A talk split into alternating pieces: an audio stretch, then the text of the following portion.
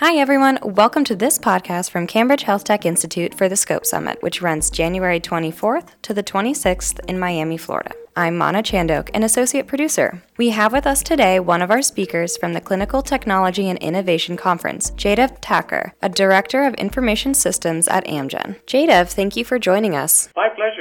Clinical trials are constantly innovating, and the latest change is the viewpoint towards patients. How are these patient centric trials different from traditional clinical trials from the data management point of view? While some companies have already made good strides in, in bringing patient in the limelight and the focus of clinical development phase, I think as an industry in general, as a whole, we are now realizing how critical patient is part of this clinical development phase.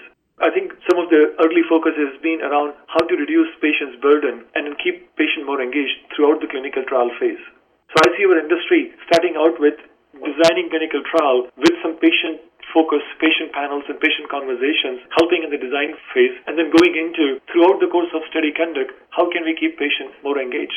I think by doing this, essentially we are starting out and telling the patients that we appreciate you taking part and anything we can do to reduce the burden is big part of this conversation.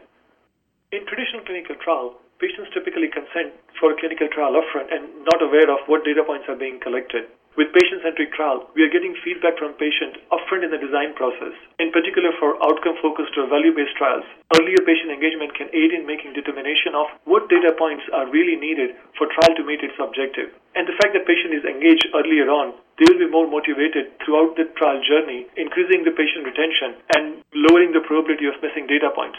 From a data management perspective, biggest change may come from trials that are looking to reduce patient burden of clinical trial visit by acquiring data more remotely through avenues like telemedicine or mHealth technologies or sourced directly from EHR. This e-source data can be much more richer and higher quality, requiring significantly reduced effort for data cleaning activity, while more effort in analyzing that data set and, and, and generating some insight from that real-time stream of data. This may mean data management function would be dealing with a fairly different sets of challenges for future of these trials.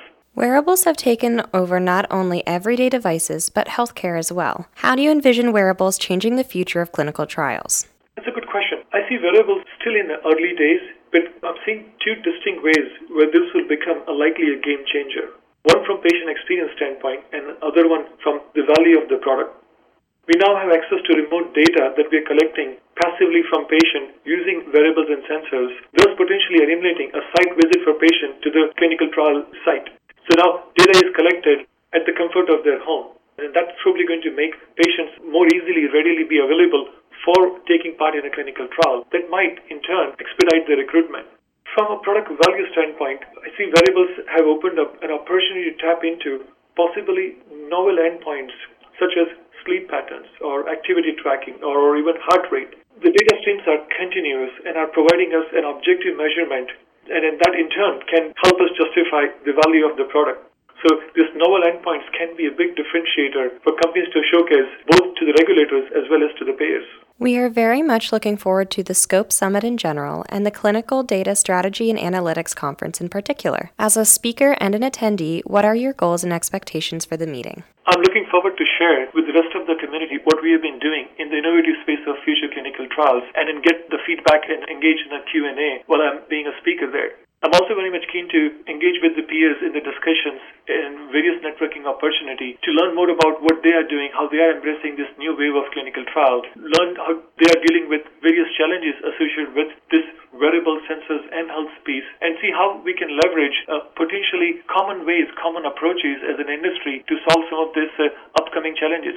Jadav, thank you for your time and insights today. My pleasure. Thank you for giving me an opportunity to have this discussion.